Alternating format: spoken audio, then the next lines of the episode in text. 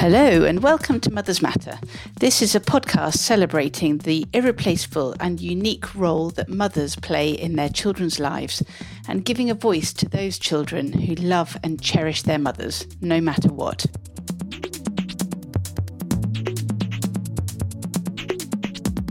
As government policy seems to be directed entirely towards funding mothers to put their children into outsourced childcare and go out to work, in this podcast I have a very wide ranging discussion with Marie Peacock on the topic of how and why that we should try to establish a level playing field.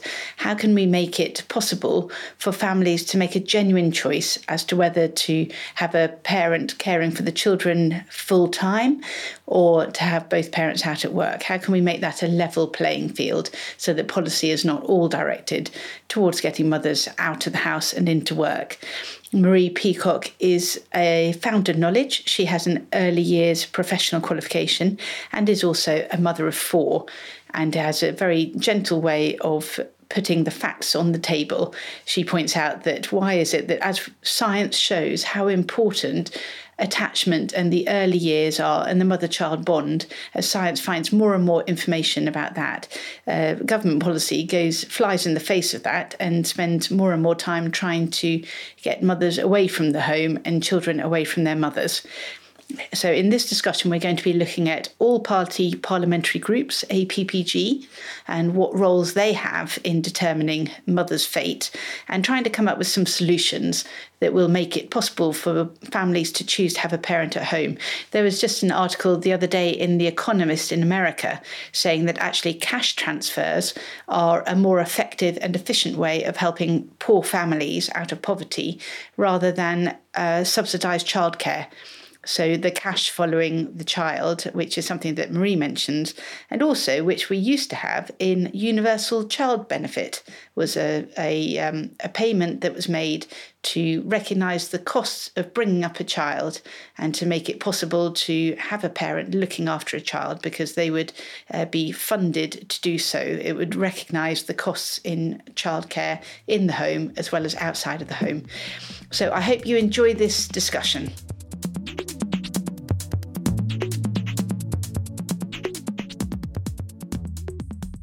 Okay, so uh, we're talking to Marie today. Thank you for coming over, Marie. And um, I wanted to ask you first of all about your what you do in terms of jobs because you do a few things, paid and unpaid, mm. and have done quite a bit. Can you just remind me what you do? This is an opportunity for me to find out again what you, what yeah, it is you're doing. Absolutely.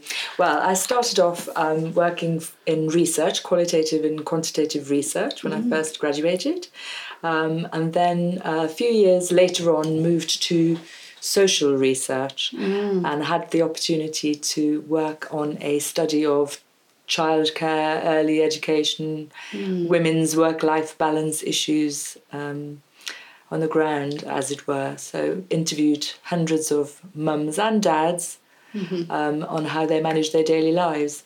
I then retrained to become an early educator, childcare practitioner, whatever you want to call it, really. Did you, did you get a qualification? Yeah, so yeah. I've got a postgraduate early years professional status um, qualification. So I'm an early years teacher, mm-hmm. and I currently work as a supply teacher in various different um, settings um, preschools, yeah. Um, nurseries, daycare, again, lots of different vocabulary, but they're essentially places where children go so that they mm-hmm. can learn and develop well ah, is that, that's why. Um, that's why they go there. Yeah, so it's quite interesting, isn't it? You know, because the assumption being that they maybe don't learn quite as well if they're at home. Mm. I'm not so mm. sure about that, but anyway, mm. subject for another discussion. Yes, mm. yes. Well, it's uh, it's too tempting. I just have to jump in there. Do you do you think people actually are?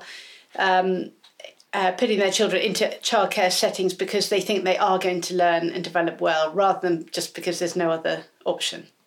Um, I think it's it's very complicated and it has changed a lot over the years. Um, multifaceted. Some people are under a lot of financial pressure. They're maybe under some social pressure and even maybe family pressure too. Mm. You know, not not everybody has um, supportive members of the family that feel that looking after children at home is something you need to do for very long. Mm-hmm. So they may quite quickly feel pressure from somebody within the family to bring in an income and return to what they did, or, or certainly go out and find something as quickly as possible. And that's totally understandable because in um, a situation where we have high rents, high mortgages, um, and it's relentless talk um, in the media and newspaper coverage of how important it is, Mm. you know, to be fulfilling ourselves through paid work and Mm-hmm. so forth. And yes, all these different mixed messages from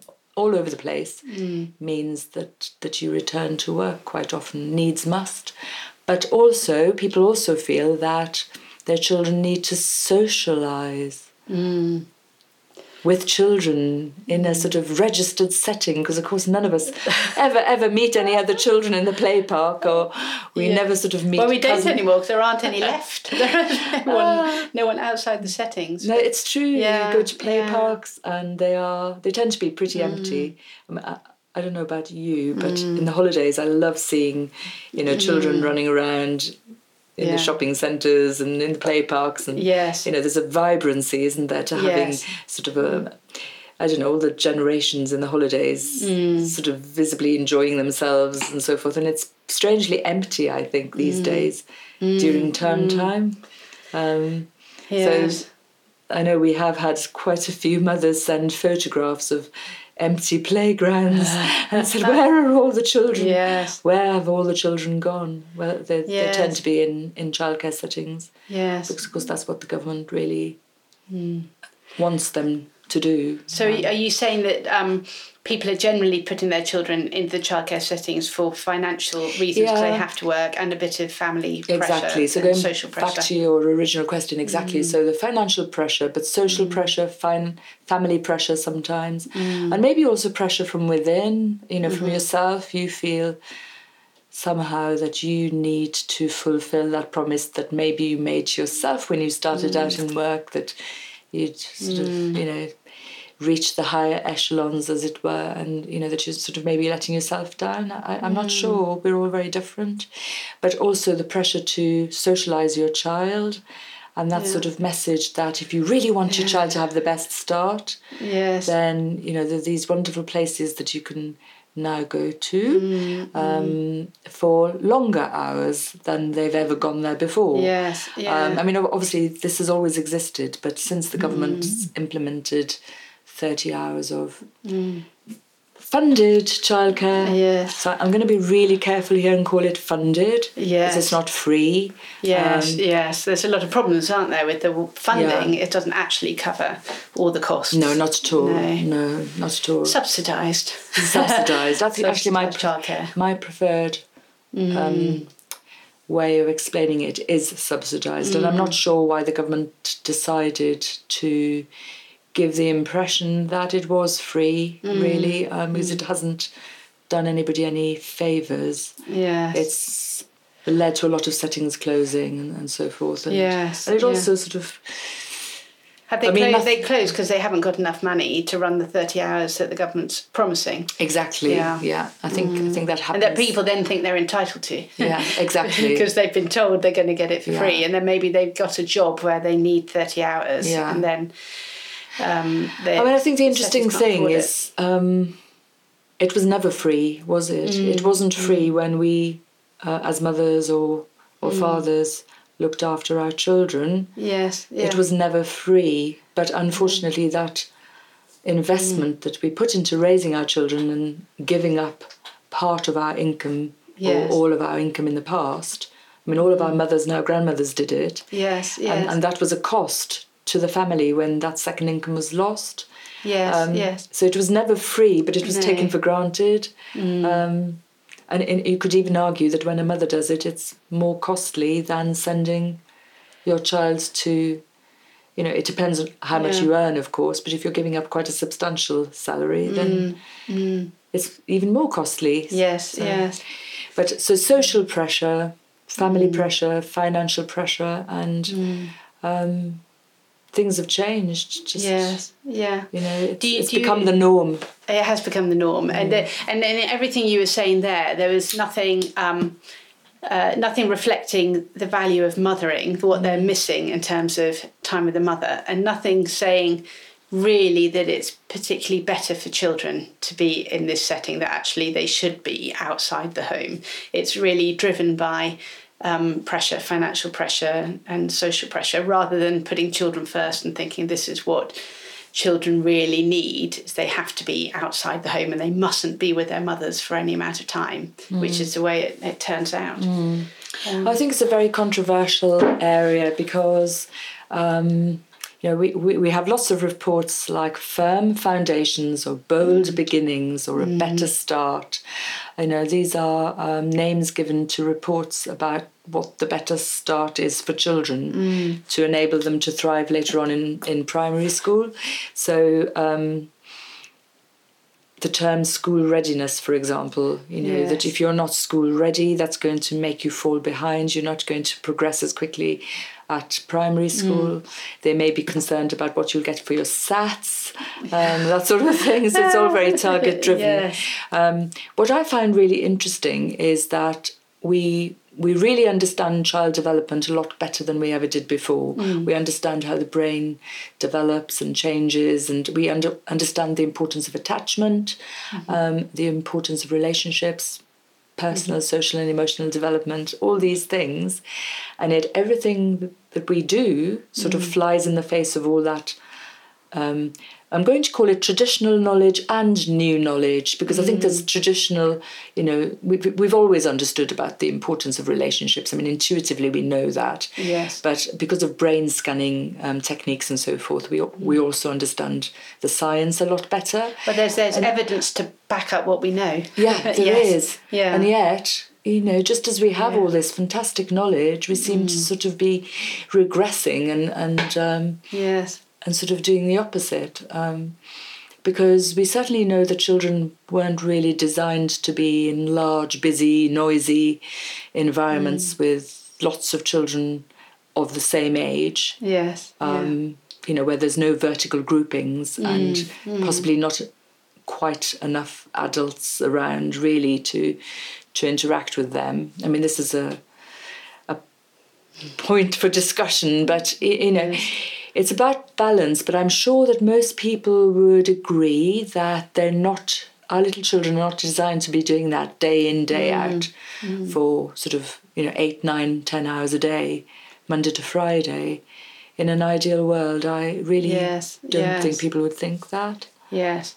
Well, there's mm. a, well that sort of brings me on to um, a, I mean, we could, we will, we will talk about this another yeah. time because it's just fundamental the whole yeah. external childcare setting issue.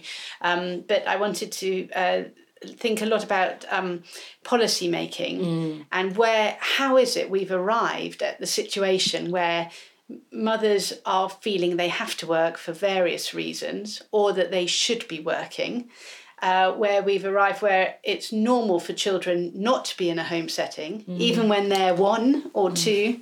Definitely by the time they're three, it's abnormal for them to spend long hours uh, with their mother in particular. Mm. Um, how and, and it's really interesting to th- see behind the scenes how are these decisions being arrived at.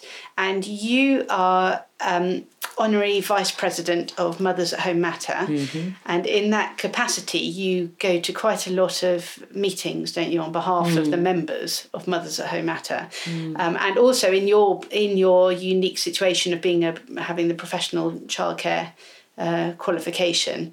So you you can see it from both sides because also you are a mother, you have four children mm-hmm. who are aged between 16 and 25 so they're therefore totally off your hands and don't don't need you at all anymore i think that personally i've always felt family was for life yeah, yes not just for christmas not just for six ah. months yes yeah. yes I, I think as children get older they can uh, maybe they can express more how mm. they need you mm. and mm. they can vocalize it and, and show i think certainly one thing it's not is predictable. Mm. So, you know, just when you think that um, uh, maybe somebody's independent and um, doing very well, you know, exploring the world or whatever, you know, life has a habit of throwing things at you. Mm. So, and I think we all just have to think about the people closest to us, you know, siblings or, or French friends we may have.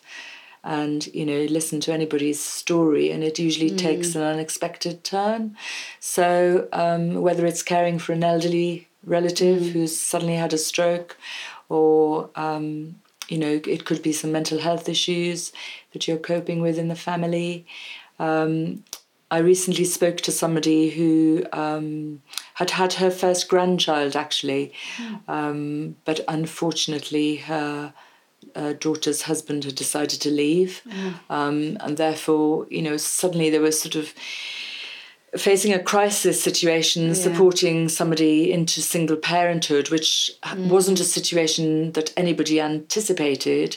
Um, yes. And so yeah. mother and baby had to go home and, and live and live at home again, um, mm. you know, which they were very happy to support that. Mm. But the, the, grandmother is still very busy working herself, and so this means a complete um, change mm. change of plans really for the next five ten years.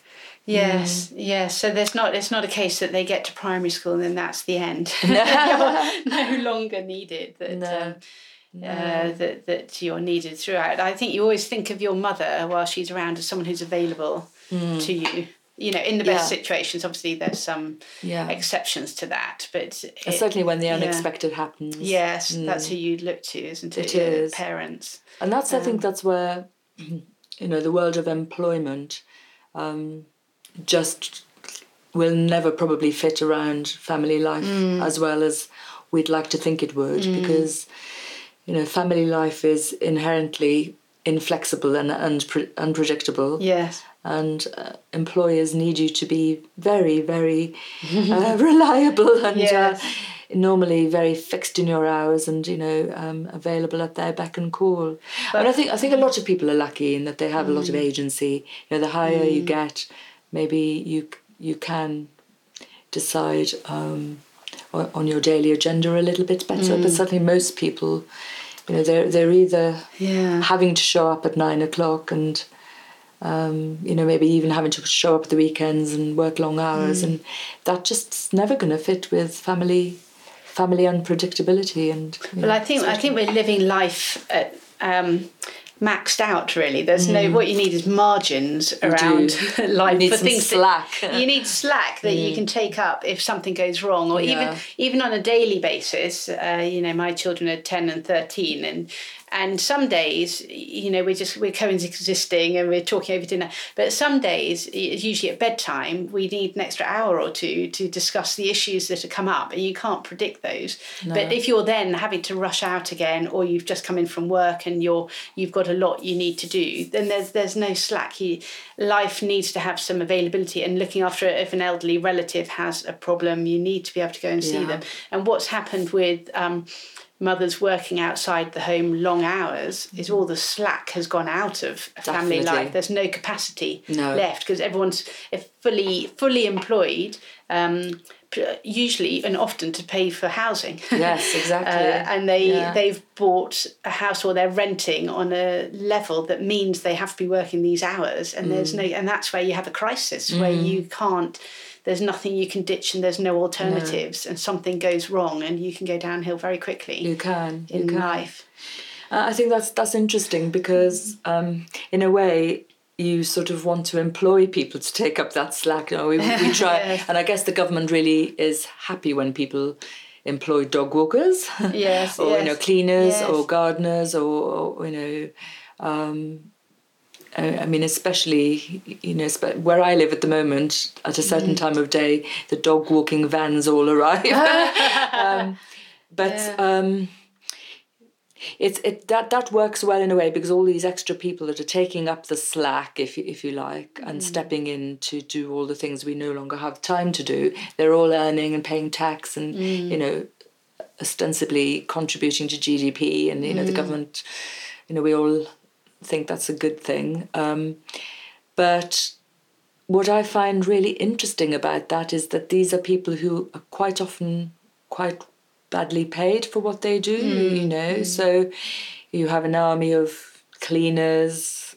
You know, there's no trade hmm. union really to stand up for cleaners. Mm. Um, dog walking is probably fairly well paid actually compared to childcare, which is very badly paid. Um, yes. Um, but you, you know, we, we seem to be very happy to talk about people progressing, doing well, um, you know, men and women having equal lifetime earnings and so forth.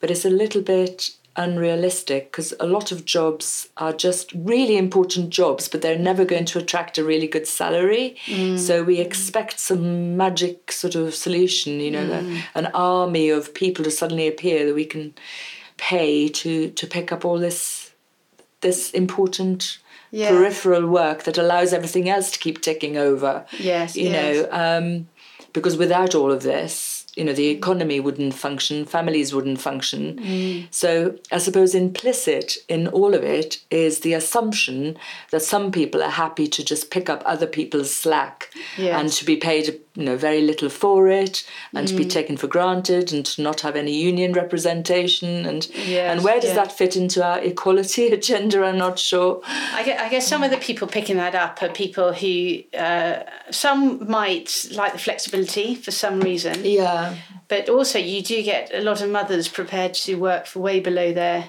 pay grade mm. for flexibility because at the end of the day what they want to do is be with their children mm. and and you're prepared to compromise on all sorts of fronts to make time and availability for for children so mm. that's probably where where some of the um, slack has been taken up um, mm it's a tr- it's a tricky one. But um, mm. but going back to the meetings, yes. so it's very interesting. There's a lot of meetings go on up in Westminster, aren't there? There are. um, there are. And we've touched yeah. upon some of these subjects today. I suppose.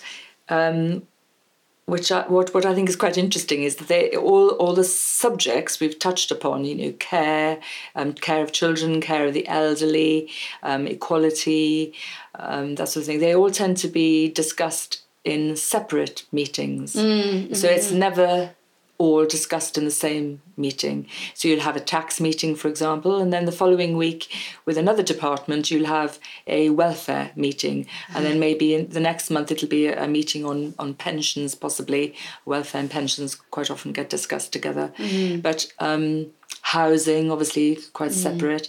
So, but in reality, they all interact with with one another. Yes. yes. Um, and you know, so there's always a piece of the jigsaw that's missing mm. in any meeting. Mm. Um, and if you're talking about child development, for example, um, it's quite often child development um, and how it can be supported through um, registered provision in an educational yes. setting. So that means there's very little room to talk about um, the kind of child development that will be facilitated by parents in a warm, mm. loving family life. If you interject and say, "Oh yes, but what about attachment um, in the home?" You know, mm. and primary caregiving, and close attachment figures within the family circle. Mm. You'll probably be stopped and say, "Oh no, today we're talking about attachment in the registered setting." yes. And then they will have invited lots of really eminent people from different countries to talk about the theory of secondary attachment figures, um, mm. key worker systems in nurseries, and so forth. And you're almost made to feel that uh, what you'd like to add usefully to the to the conversation isn't for that meeting you know. Yeah, um, It, it should be for another meeting. Are there which, um, which other meetings is it for? Well when do they say how can we promote um, uh, mother child bonds at, uh, past age three? I saw that there's an all party parliamentary group for maternity. Yeah. there's an all party parliamentary group for mm. fatherhood mm. and there's nothing for mothers. No. There's no, no you're absolutely right. Once just... they get past maternity it's irrelevant. Yes and yes. you move into the childcare provision yes. APPG. yes. So yeah. lots and lots of different APPGs. In fact, so many APPGs that they don't know of each other's existence. That's another problem, actually. um, and they're well aware of that, you know. So quite often during meetings, they say, oh, isn't there an APPG on something similar? I'm sure I went to another mm. meeting and then normally somebody says, oh, yes, let's get an a, a list of, of related APPGs. So it's very, very fragmented. Mm. Um, there's a lot of overlap. Um, you end up sort of going to the same kind of meetings sometimes, but hosted by different secretariats. Um, and if it's um, an APPG on uh, women and mm. motherhood. Um, it's quite often about e- equalities. Yes. Um, I don't think there is one on motherhood. it's not 'cause I- necessarily going to be about Yeah. care Yeah, uh, yeah. or how you, the time that you spend caring as a woman you know Mm. comes into this so it's all very black and white why- it's why- never really reflecting the sort of rainbow colors of our lives Yes. you know. Why, why do you think it is that mothers are not. The word mother, you say often, isn't mentioned at all in a meeting about children? Uh, you know, the, the, no it's not Why, why do you think they're just not included? I think it's interesting. I mean, I think you and I are both linguists, and we're quite Mm, yes. interested in, you know, the history of the word mother, and um, I, I think that some words have taken on a life of their own in a way, and we associate the word M O T H E R mother um, so firmly with, you know, tradition. Um, May, maybe it just you know maybe just doesn't lend itself. You, you almost feel as if you need to add another word in front of it. Modern motherhood. Yes, yeah. but there's a problem there because modern motherhood uh, actually it's about working motherhood. yes. so again you know you, you hit the say so you i think we've discussed uh, could it be something like um, no caring motherhood or, or something like that? You almost feel you need to qualify it to reassure your audience that we are modern progressive women who really wants you know women to Yeah. fulfill fulfill their ambitions um, you know achieve lifetime earnings um, and not to be somehow held back by this word yeah. mother um, yes. but you know, personally, I think there's no more progressive and important word than mother. Yes. And I think mother is uh, universal. I think you know, children's Mm. needs are universal. Mothers are universal. It's um, there are mothers all over the world looking after children. Um, armies of caregiving mothers, and it should be a really modern. Respected word, so But we, we sort of need to re- redefine it. But this is why I want to uh, just calling the podcast "Mothers Matter" is, is putting a, a sort of line in Mm. The sand because no one ever thinks mothers do matter, and, and I think maybe one of the reason these meetings don't include mothers is because mothers are not an option because they all the previous meetings have been designed to get in, get the mothers out to work, Yes. um, and they are rebranded as women. Yeah, they are not mothers; they're women. And I looked up a few um, of the meetings that um, you've been mentioning, and there's a, there was a modern families event Mm. which was run by working families. So that's what a modern family is. Mm-hmm. Yes. although modern is a very ancient term now, nothing's really modern. Modern went out in the eighties, um, and the the women one is women and equality. So that's Maria Miller. Yes. So it's it's all the agenda is being set Yes. by people who are generally uh, women who may be mothers but are primarily working outside the home in a paid capacity, um, or it, it's just they're, they're the ones who setting and they have a false goal of all women want to be equal to men and that somehow this is what we're aiming for in life rather than we want to be able to care for our children and flexibility. Well, see if I could just stop you there because I think women are fundamentally equal to men, you know, and Yeah. whether you're uh, in that stage of your life when you're in paid work or whether you're in- in that stage of life when you're doing something else like studying Hmm. or caring for family, whether it's a child or, or possibly an elderly relative. I mean, I would argue that you are fundamentally equal.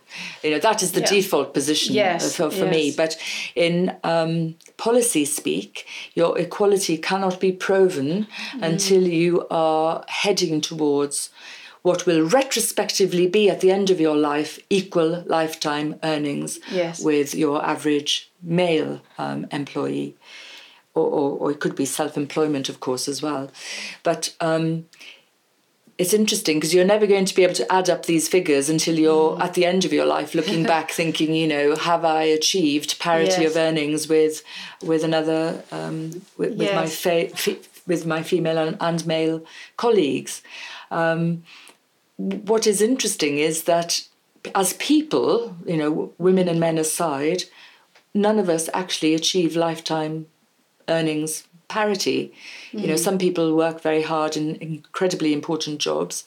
The obvious examples are nurses and, and so forth.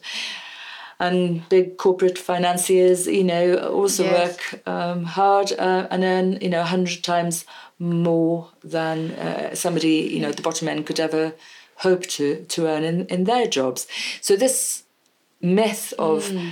you know lifetime Mm. equality of earnings is never going to be achieved between men and men or women and women. And- so and we're it- sort of It's uh, you're absolutely right, and it's only that um, our value is measured in what someone's prepared to pay us to do what we're doing, uh, and people.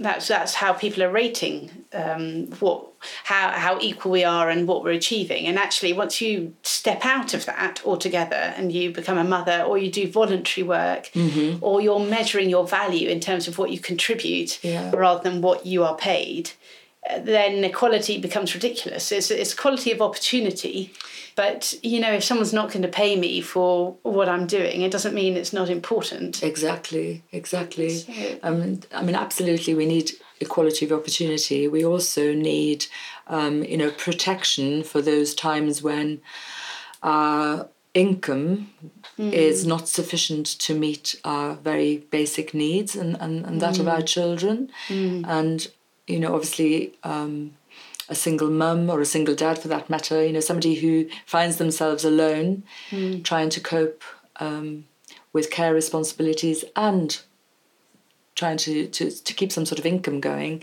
you know, is, is a good example of how we need a system that can take care of us in the ups and downs of life, I suppose, is what I'm trying to say here, because life is, as I said before, unpredictable. You know, uh, it doesn't follow a set pattern, and um, we are all working women, we are all working people, but at different stages of life.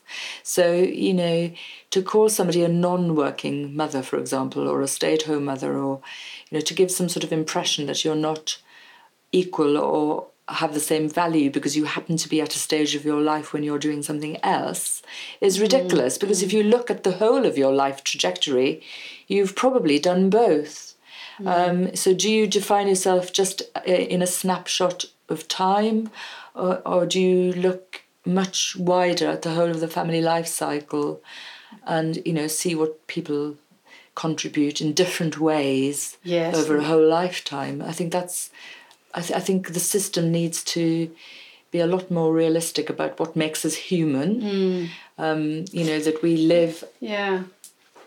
Care, work, study. You know we do all these different things. Um, That was what might make it difficult, I suppose, if you're retiring and you're used to being valued in terms of being paid for what you do, and then suddenly you retire and you're not paid for what you do. But actually, you, that could be your most um, the time when you can contribute most to society. Uh, I, I think where you contribute most to the world is when you're looking after your family and bringing up the next generation. But in terms of con- contribution to society, you can co- contribute masses if you're not if you're prepared Yes. not to be paid for it. Yes. Some of the most fulfilling jobs, I think, are the ones. But people do need money. That's they, the but they do. I was going They to say, need money. you know, and, and being able to look after family or to volunteer in the community Mm. does mean that you need a certain level of protection, Mm. um, you know, financially. And if that doesn't come from earned income, then I would like to, I think, live in a system where, you know, there is adequate welfare support um, and genuinely affordable housing. Yes. um, some people might put an argument forward for you know universal basic income for example. I mean these things are becoming quite popular debates now. They're sort of um, hitting the mainstream i think. Um, so it, it's unfortunately yes it's it's great if we can contribute contribute in different ways but we need we need a system that gives people the choices and the freedom to, to be able to do that you know to be able to be the very best of themselves at whatever stage of life they're at. Um, But the, it seems to be that the only model um, that all these groups are aimed at is um, having two working parents, or if there's only one parent, making sure they're working. And they're, when I say working, being paid, Yes. not to be looking after their children. I, quite, I, I do wonder what it is that drives it, and I have various theories. Mm. I mean, I think partly they, it's used to prop up the housing market mm. because nobody really wants the housing market to collapse. Yes. So you know they need to find a way of making sure people are maximising their earned income, So that keeps the housing market ticking Well, on over. the, just on quickly on the housing market Yeah. side, um, I mean, you'll know as well that since the 1970s, Mm. men's income has not increased rel- in relative terms, and so but the house house prices have increased exponentially, and that's entirely due to the second income. Exactly. So it's all predicated now on having two incomes. It is, it is. Um, and that's something which actually in meetings in Westminster, I think, you know, if you were to sort of suggest that, you know, having the second earner out at work has been the cause of you know the in, mm. in, inflationary pressures on housing and so forth i think people would throw up their arms in despair. But you know it's not an attack on working women actually. Mm. It's just a mathematical thing isn't Yes, it? Yes. it's obvious that if you have you know two incomes then the housing market sucked that up and um, you know Yes. the, the prices went up accordingly um, and then the other thing I think that leads um, leads the shape of policy making is maybe fears about the housing market and about the economy, you know, collapsing. But it's also the way that um, equality is framed. You know, you've already discussed that, but it's about who who actually defines how equality is measured. You know, I'm not actually sure. I know it's set up. It's set at UN level, the Lisbon Convention and so forth. You know, who they set targets as to the number of women that should be active in paid work um, at any specific time. Um, in actual fact, there are just as many mothers in paid work as non-mothers. So you know we've sort of reached that level al- already, and, and and had done a long time ago. Oh, what, so you're saying So that if women people- who are not paid, Lo- Lots of women but are not aren't in work. mothers. Yeah. Exactly. Lo- Lots of Oh. women are not in work, and that Really? could be So because they're sick, they're studying, they're caring for, you know, they're, they're not necessarily mothers, but they're caring for For somebody elderly, else, and they're yeah. picking up that slack we were talking about earlier. Um, you know, it's it's going to be impossible to have full employment Mm. Life just isn't like that. Um, but in terms of the meetings in Westminster, so I, I, I think that what I see all the time is, you know, how can we increase productivity? You know, pro- productivity is a, a, a big thing, but I'm not quite sure how, if you've got less men working and more women working, I mean, surely it evens out in the end. I'm not really convinced by Yes, you know, yeah. GG, GDP and productivity uh, arguments. Uh, I'm, I'm also not very convinced about GDP arguments, generally speaking, because you know you come against the environmental arguments. Then, don't you? Mm. You know, we live in a very consumerist society where you know we're constantly making things that people don't actually need, and Mm. you know, plastic waste and you know things polluting our seas and so forth. So you know what what sort of uh, planet are we actually living in where we're basing our whole economic model on pumping GB, GDP, making more things, more widgets that we possibly arguably don't need, um, finding ourselves with very little time to care. Um, it it doesn't seem to be a model that's going to work for very much longer, and it's probably collapsing all around us. I would with- suggest. with the care thing, Mm. you've got there that um, uh, there's a big issue with caring for older people, Yeah. Mm. and that is something that the government's concerned about. And they seem amazed that they're like, "Where have all the carers gone?" And say, "Yes, because you got them all into work because Yeah. it was generally traditionally the mothers working." And I found it interesting when I went to the um, Conservative Party conference and uh, on behalf of Mothers at Home Matter, and I went to any meeting that had care in the title, and I would always have to make the point that mothers are carers, that, that we're caring for children. But if mm. you're caring for a child, it's not valued, mm. and if you're caring for an adult or for your parent, it's very welcome, but you're not mm. going to really get paid. You get carers allowance. I don't know how that compares to child benefit. Well, child benefit, of course, has been frozen for the mm. last number of years, and that's telling you how much they value people who are caring for children because mm. there is less and less help to care for children yourself. The only value, the only time you can get any support from the government is if you're paying someone else to mm. care for your children. Um, so it's becoming financially impossible to to care for children or extremely difficult. Mm. Um, and I, and one thing that you're you're concerned about is the single income family, whether mm. that's a single parent mm. or where one parent is at home caring full time and one person's working. And and are they ever represented in the policy groups?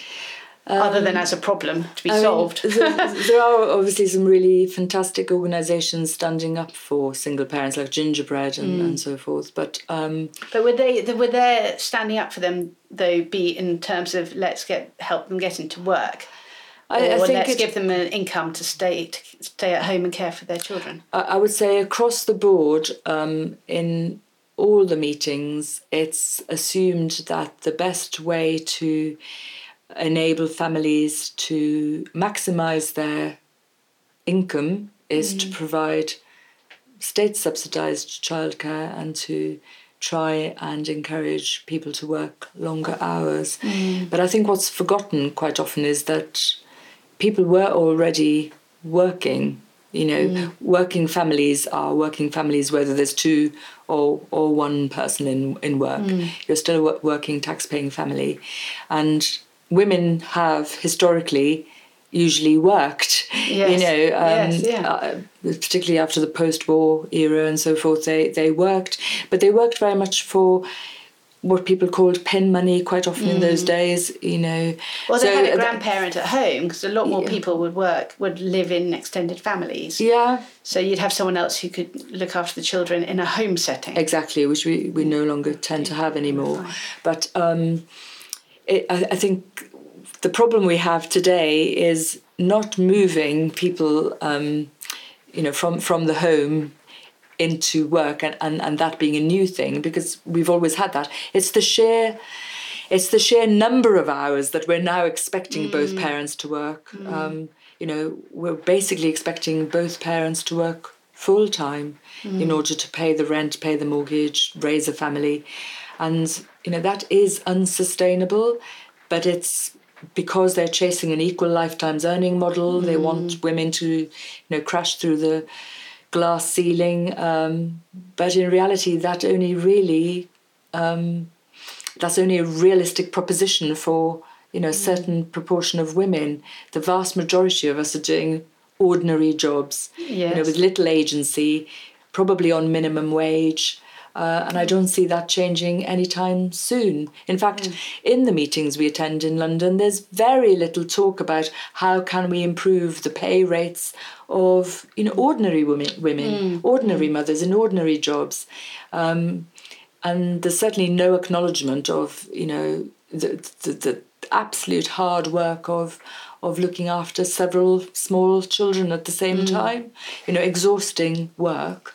Um, but now child benefit doesn't really reflect the importance of that work anymore No. um, you know, the- Are there, are there any meetings saying, um, let's discuss how we can enable children to spend more time in a home setting? absolutely uh, do not think I've been invited to a meeting Yeah. with that title. No. I don't, Yeah, how I can we fund so. fund families properly so they can so children can be The- raised the at thing is, you know, you can see people sort of rolling their eyes and sort of uh, somehow people like to think that when you talk about looking after children, that you must be some sort of throwback to some Mm. distant you know, past, that you must be a relic of some former. Yes. But we're not talking about doing that forever you know. No, it's no. only a small period of time Mm. you know. As i say you've probably worked you, you probably go back to work later. Mm. we all live much longer lives don't we? So you know between the ages of 20 and 70 for- there are 50 years and you probably live until you're 90 there's 70 Mm-hmm. years of potential working life. Do we really want to be out in paid work working for another employer all that time Mm. Yeah. with absolutely no time to look after our families or you know to to to engage in the community work of some kind or you know is that is that what we want for our children? You know for them to be sort of enslaved by some um, employment model um, with no time for choices and freedom and care and all the things that I think make us human. Yes, yes. Well, the government does put a lot of money into paying for external childcare, don't they? Whereas it's actually it's much cheaper model to pay for to uh, maybe increase child benefit or introduce um, transferable tax allowance for single income families uh, would be a, a lot cheaper because a lot of mothers do actually want to spend time with their Yeah. children. And the funny thing about paid work is up to when you have children, or even you listen to the radio, and uh, Radio mm. One have brought the weekend into Friday because weekend's such an important time, and no one is saying, "Oh no, I'm not going to be going to work tomorrow. It's Saturday. I'm so disappointed." But they think, you know, people celebrate not being at work until you have a child who is the light of your life. Everyone says, Congratulations, you're pregnant, your child's been born, mm. isn't this wonderful? And then somehow, when they're six months old, you're thinking, I can't wait to leave this bundle of joy Yeah. and go into paid work, which I never liked before I had children. But I mean, okay, that you might get to have a coffee sitting down, but a lot of people, there's the stupid thing is that they're putting all this effort into getting women into work uh, faffing around with the childcare system so it's somehow addressing children's need for a secondary attachment figure.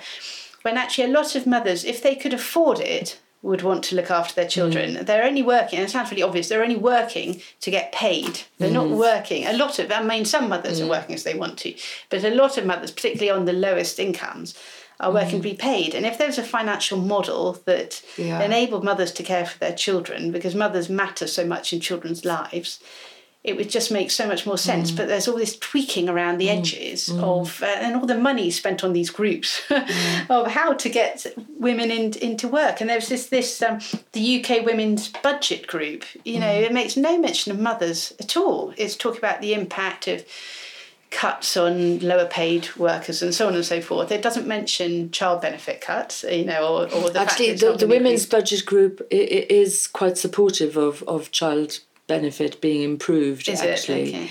um, but I think a lot more can be done. But uh, again, I think th- the people who tend to engage with a lot of these groups in in the policy making world are ironically, you know, mothers in some sort of paid employment. So you know, you're either an academic, for example, so you're you know part of some policy making uh, forum.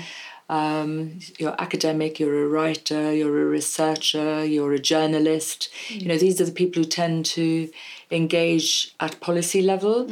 Um, so th- there is a problem actually in hearing the voices of women when they are caregiving, because the very fact of caregiving renders you invisible. Yes. Uh, you know, although we live in the age of communication, um, and Skype and you know all sorts of uh, possibilities for for uh, making your voice heard, or, or at least to think that. Uh, but I, I I don't actually think they're very interested in hearing the voices of women when they're caring. Actually, Why do you think that is? I'm not sure why that is. Um, Maybe, maybe there is an issue around you know people just want to pe- to speak to people who are very much part of their their own tribe. Mm. You know, maybe it makes people feel uncomfortable stepping out of that tribe. I, I'm not sure. Well, it's a, it is a, um, a tricky situation because if you're caring for young children yeah, and they're at home full time, which often they are if you're caring for them full time, you don't have the energy to be reading up on reports, and you and ironically, you don't want to leave them with someone to go and attend a meeting. No, and So there is a loss of confidence, isn't there? Yeah. I, I'm not sure about you um, and how you might have felt when you did your first radio interview or you know your first meeting, but um, you know it can be quite daunting to step into a meeting where you've got good reason to believe that people have slightly different opinions and agendas to the one that you've got. You know, you've gone in there to maybe speak up on behalf of women who are busy looking after the next generation for a period of time. You know, you've gone in you, you've Yes, gone in there to talk about that, but you know that the um, main thrust of that meeting is going to be something probably slightly different. So you're immediately on the back foot, and you, you know, they're, they're usually very busy agendas. Time, this they're short of time. You don't always get an opportunity to to make your voice heard. Well, it's also I think it's very difficult because um, the the working the the women who are working who are also mothers that you never stop being a mother. And if you hear someone saying, "I think mothers need more time to be with their children," mm. it's not a message that not very popular. they want to hear because no. there's always a, a deep seated guilt in mother. Yeah. Even when you're at home full time, you know, yeah. you still think gosh, I'm, it seems to take so long to cook and sort the washing out and they're watching TV. And I think it's just inbred that you can't sort of sit around all day gazing lovingly at your children and there's always something else to be doing. Um, so I think there's a lot of defensiveness and you can't have mm. a neutral discussion with another parent about anything that matters. really. No, you can't. But I think we should have neutral policies, though. Mm, you know, yes, there, there, should yeah. be room in um, in policies to cater for different stages. You know, so that you're, yeah, that you're, you know, you're able to access the same sort of level of support if you're caring for your child as if somebody else is employed to mm. care for your child. So, you know, we used to say that the mm. money should follow the child, and mm. certainly to follow the child's care caregiver. Mm. So any money that's put into registered provision, you know, mm. should be matched by supporting whoever might be doing that work in a yes. sort of domestic home family capacity. Um, that surely is just um, not asking for more or less. It's just asking for a level a level playing field. Level play. You know, the same.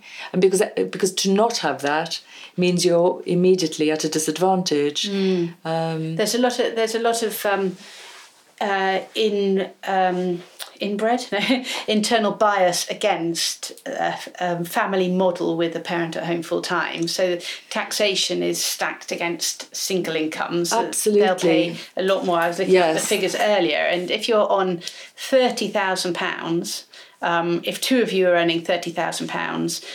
Um, so 15,000 each versus one person earning 30,000 if it's one person earning 30,000 they're paying over three thousand pounds extra yeah, in tax. Yeah. So they're paying just the fact that one of you's earning, you're paying two hundred and eighty pounds more yeah. each month in tax.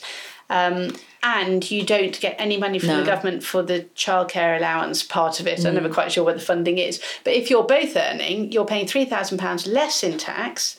So you're keeping a lot more money and you're being funded by the government to put your child into childcare. But a lot of people, because the more that the um, the threshold, the income tax threshold goes up. So it's about 11,800 now, I think. Yeah.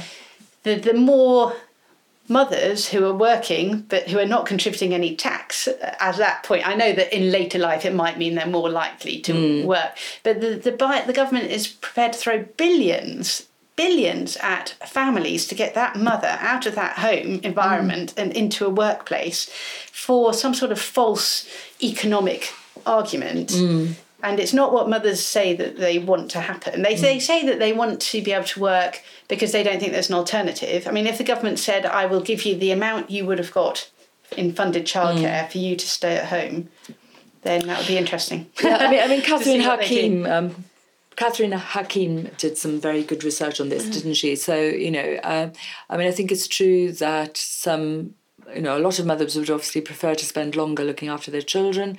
I mean, there are always mothers who are very keen to to continue with their mm. paid work, and that is absolutely fine. but they fine. have a choice. They have a, they choice, have a choice to do that. To they do can that, do yes. that, and they're able uh, to do it. But you can't choose to do to it work. the other way around. Exactly, you yeah, can't. And, and, then you have people who prefer the you know very part time model. Um, mm. So you, you know you do a bit of both, but we have a problem there because, quite frankly, the jobs just aren't there. Mm. You know, mm. there aren't that many jobs you can do between half past nine and you know yes. two o'clock in the afternoon. Term and, times. and term time only, and of course. Yes.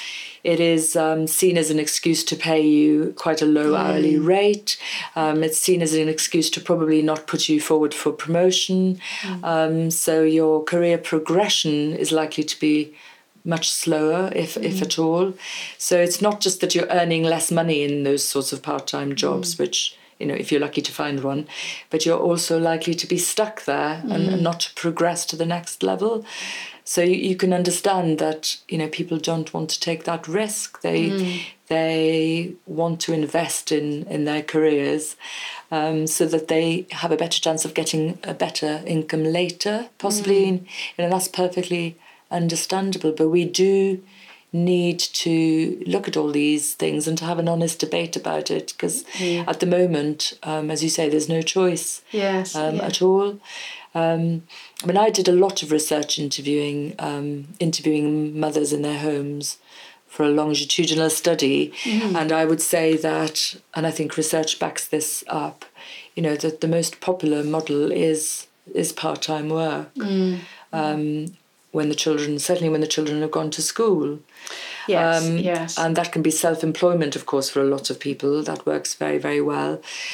But the way that universal credit um, interacts with self employment is quite is quite mm, tricky. So mm. um, you know, they're certainly not making anything easier. They're making it more difficult, I would say, because mm. um, a lot of people have to, to, work part time. It's more difficult. Well, because uh, say, for example, childminders who've typically taken on childminding so that they can keep their own children with them at home and and also you know gain gain skills and qualifications in early education and so forth um, they may not actually be reaching the minimum income threshold for self employment, uh, oh. which means that they can actually lose out on welfare support. Oh, so it's it's making it uh-huh. quite difficult for a lot of people who used to tick on you know tick mm. along comfortably, keeping the world of work going, mm. but at a very low level while they were looking after their children.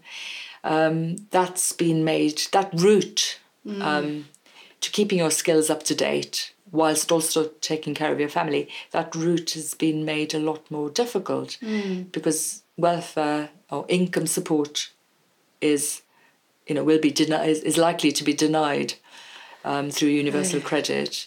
So, so you, are so more likely to be chivied into a much more conventional employment mm. sort of route where you, because the thing with universal credit is also that if your earnings are not regular month after month after month, mm. you know, if you earn more money one month than the next, yeah. then your universal credit gets, um, you know, obviously gets taken away the following month, unfortunately. Oh, so you have okay. to have regular, and that doesn't really do they take away the same amount every month then? It it it, it, they don't it fluctuates according to your um, uh-huh. monthly income.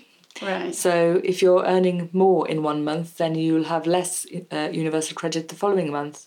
It doesn't actually oh, even out you know, uh, your earnings over the 12 month period. Right.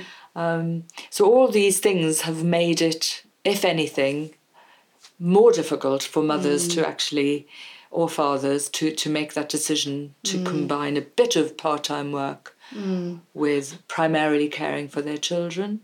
And you see policy after policy sort of chivvying people into longer hours of paid employment, mm. preferably for the system, regular paid employment, preferably making use of the 30 hour funding um, mm. offer for childcare, uh, which, however, is, is crea- you know, creating a lot of difficulties for, for nurseries.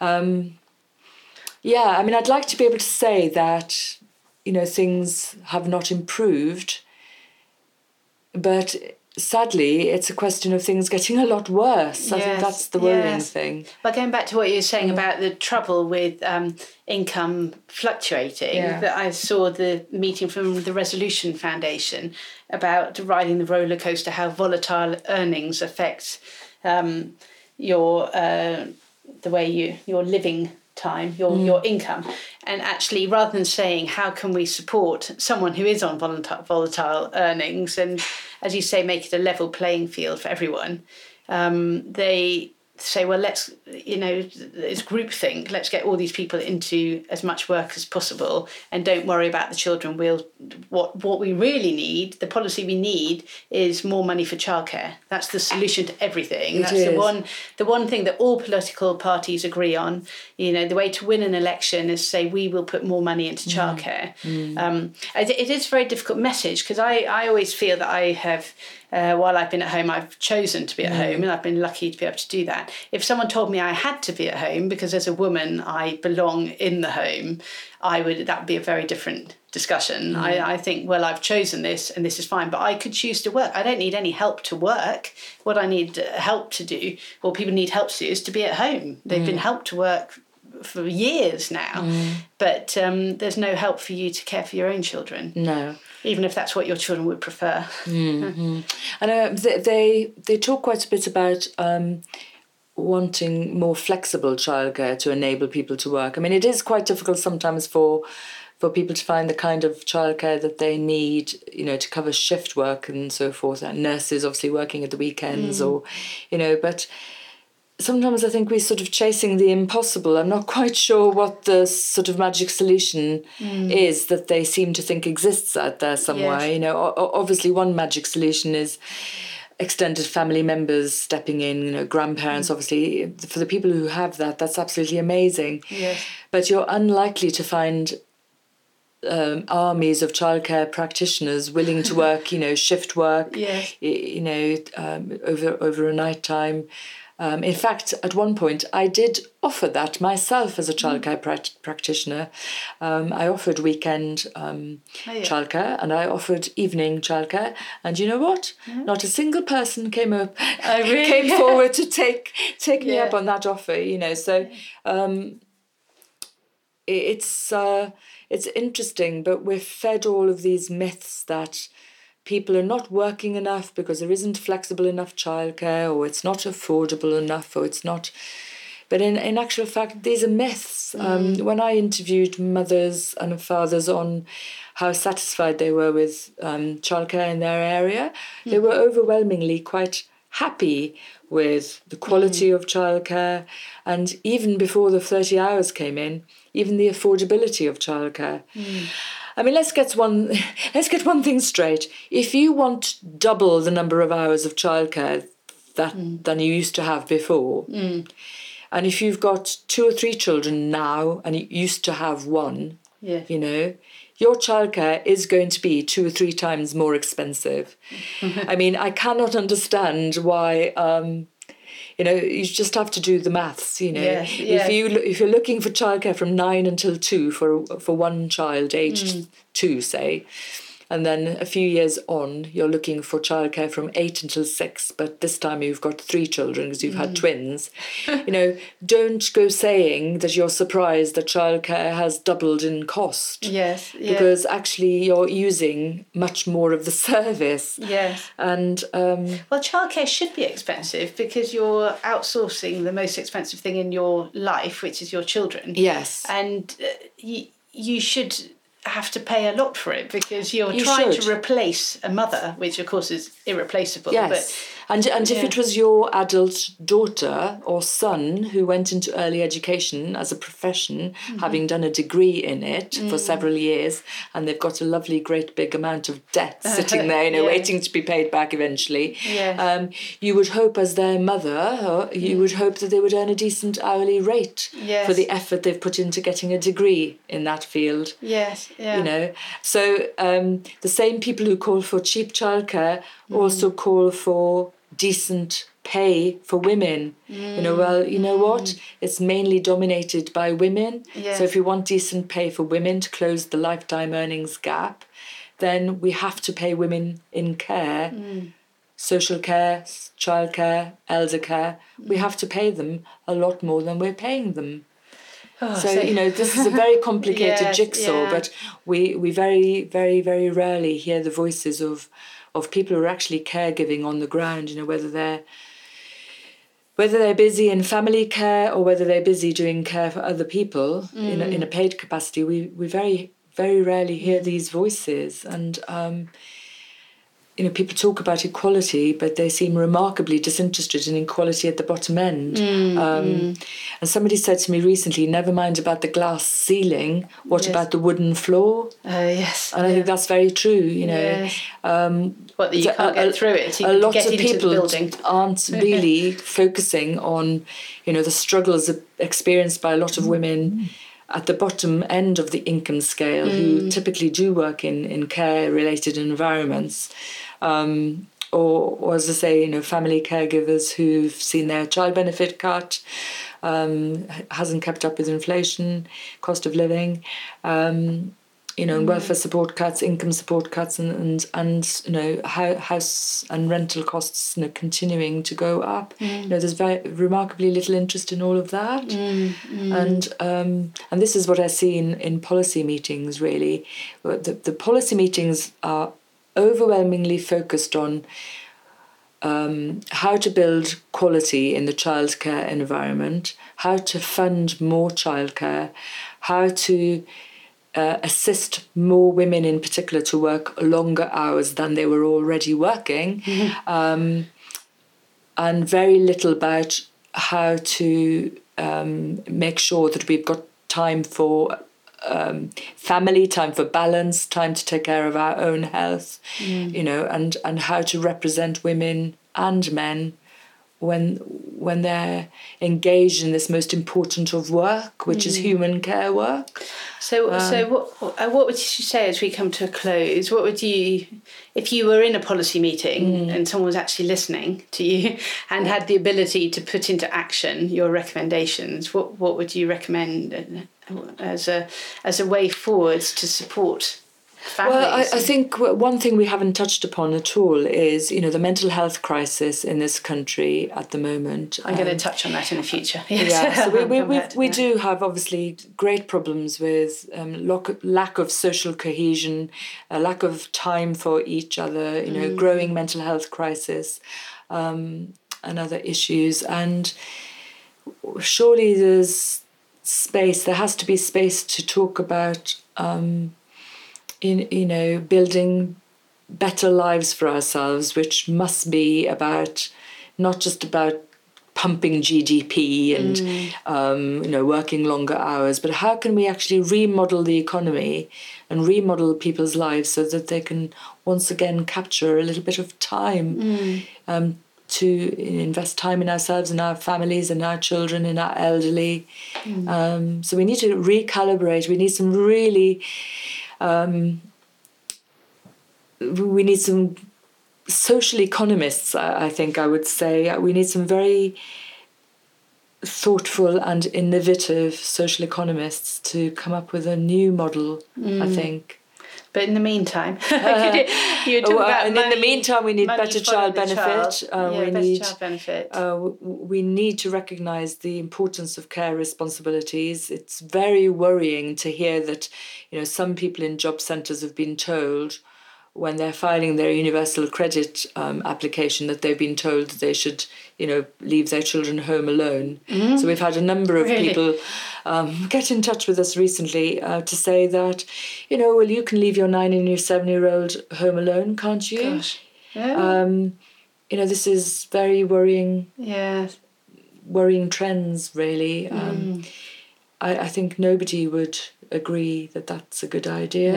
No. Mm. Um, you know, we need to be there to be able to supervise our children, take care mm. of them, um, and and and build you know strong family and community relationships. Mm. I think policymakers, politicians, they know this, but mm. they're not mm. putting any of it into practice. At, at well, all. I think it's uh, the problem is because it comes down to money, yeah. and they need to put money into families where uh, not everyone is doing paid work outside mm. the home, and they need to provide um, well fairer taxation, yes. fairer family fairer taxation, family taxation, fairer income support, fairer child benefit, more recognition of the cost of childcare even in the home setting. Exactly, it's costing a whole salary if someone's looking yeah. after them at home. And I think this thing about including. Um, the value of it, of invisible care, you know, mm. in GDP.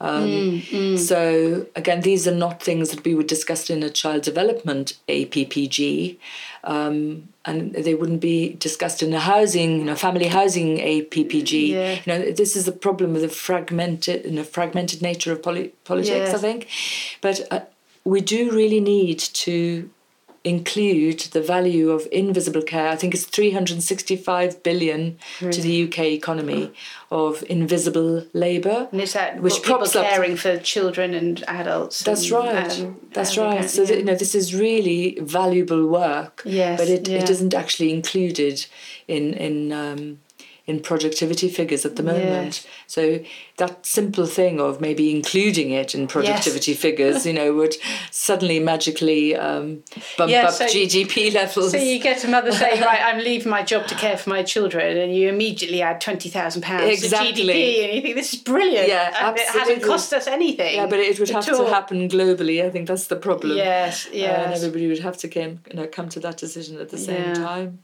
Mm. Uh, well, Marie, thank you so much. You're a fount of wisdom and you, you have so much experience in uh, all these different settings. And you, you do say, though, that sometimes after you've made a point, someone will come up to you yes. privately. Because yeah. it's I like a secret society, isn't it? it people is. who support mothers. But actually, people come up at the coffee queue you know, and say, mm. oh, yeah, I mm. really liked what you, what you said about... Yes, um, but I'm not going to do anything about it. uh, but, but, we also do, to yeah. be fair, we I think I have detected that we get a little bit more public support. You know, people do mm. sometimes um, say, "Oh yes, I, I agree with that." You know, lady at the back when she said that oh, you know yes, yeah. there needs to be more time f- to look after children. Yes. Um, so yeah, we, we do get quite a fair amount of support, but yes. there's a lot of work to be done.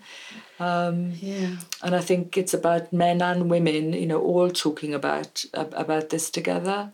Yes, and, and yes. it'd be interesting to see what our children say when you know when it's their turn mm, mm. to to be parents because um, I, I think there's definitely a movement for you know a more environmentally friendly approach to mm. you know less consumerism mm. um, uh, I think with the next generation I think yes and um, and more compassion towards people who are struggling you mm. know we've only got to look in our typical shopping centres now the you know huge rise in homelessness and so forth and I think it screams out at everybody that this system isn't working very well yes. so now I have I live in hope that there's more compassion for you know from from future generations. Yes. Yeah. Um, yeah.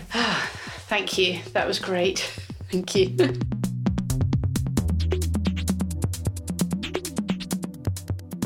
Thank you so much for listening to this podcast.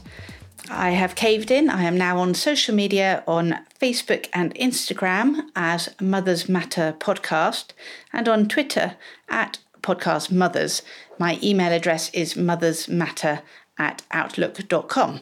I would love to hear any positive feedback, any constructive feedback if you have to. And uh, I hope you will tune in again soon to listen to another podcast. I am Claire Pay, and this is Mothers Matter podcast. Thank you.